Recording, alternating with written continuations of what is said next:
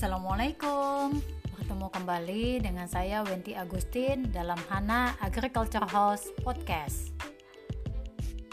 Sobat Hana, mungkin ketika baru belajar berkebun maunya tanam yang gampang-gampang dulu Seperti kangkung, sawi, bayam, dan sebagainya. Seiring berjalannya waktu, pengalaman makin bertambah dan tanaman yang bisa ditanam makin banyak tapi tahu nggak, dalam berkebun sebenarnya perlu banget buat nanam secara bergantian atau rotasi beberapa jenis tanaman. Kenapa harus bergantian? Ada banyak hal yang bisa dicapai ketika kamu menanam berbagai jenis tanaman daripada hanya monoton menanam satu jenis tanaman saja. Jenis tanaman ada banyak, jenis sayuran, umbi-umbian, polong-polongan, buah, dan palawija. Nah, nggak perlu basa-basi lagi. Yuk simak sampai habis keuntungan kamu kenapa harus melakukan yang namanya rotasi tanaman ini.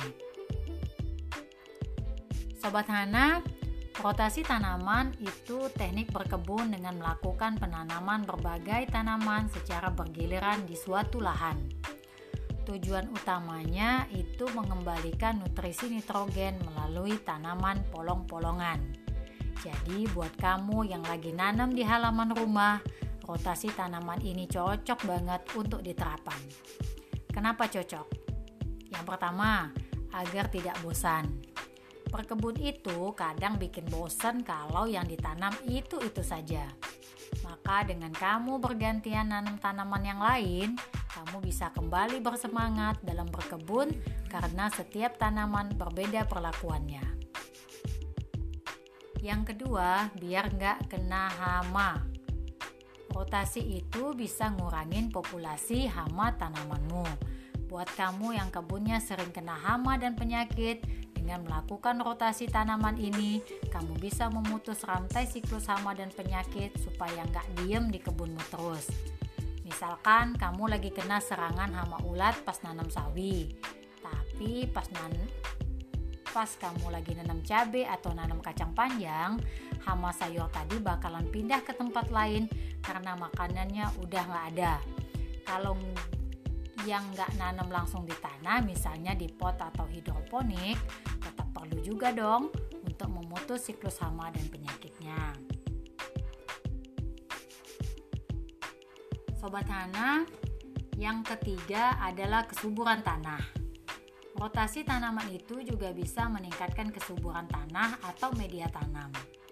Tiap tanaman itu ada yang rakus hara, ada juga yang menambahkan hara.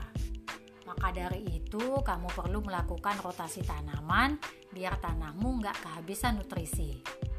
Selain itu, kalau kamu nanam nggak pakai pot, nanam langsung di tanah, rotasi tanaman perlu banget dilakukan untuk mengembalikan kesuburan tanahmu. Lakukan rotasi dengan menanam tanaman polong atau legum biar mengembalikan nitrogennya. Yang keempat, siklus pengembalian nitrogen. Jadi ketika kamu nanam tanaman umbi-umbian seperti wortel dan kentang, dia ini rakus akan nutrisi. Nah, biar nutrisinya balik lagi, kamu rotasi dengan nanam tanaman polongan seperti kacang panjang atau kedelai mereka akan mengembalikan nitrogen ke tanahmu dan kamu bisa nanam sayuran untuk selanjutnya.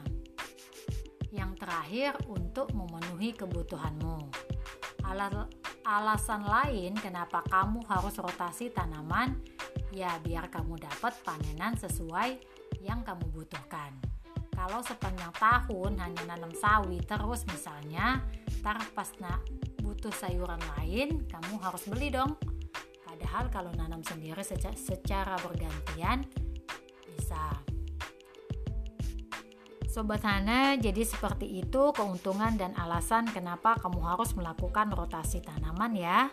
Selamat mencoba, semoga bermanfaat. Wassalamualaikum warahmatullahi wabarakatuh.